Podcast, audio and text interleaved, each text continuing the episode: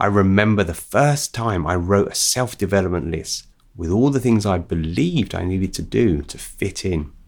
I was seven years old. Over the years, I've ticked off many things off that list, and on the surface, I seemed to fit in for a while, but on the inside, I didn't feel like much had changed.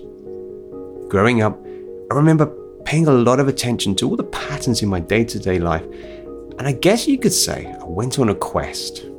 It's been a long journey to answer the many questions I had about myself, the mind, the whole experience of life.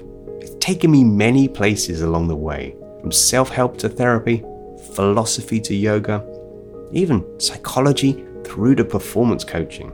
And I've learned that our beliefs, our emotions, our lifestyle, even our physicality, they're all connected to the story we hold about ourselves. And we have a power to change that story. As sensitive, intelligent, and motivated people, we all have things we want to improve about ourselves that we reckon will change something fundamental.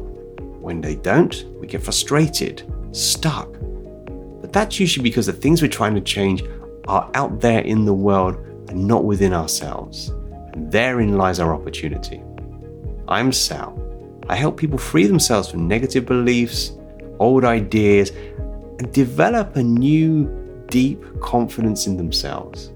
In my new podcast, I'm speaking with specialists from the fields of health, psychology, movement, performance, and leaders like you.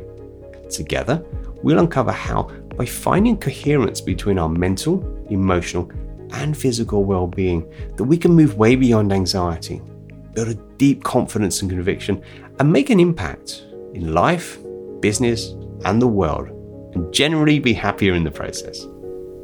Welcome to Mindset, Mood, and Movement with me, Sal Jefferies.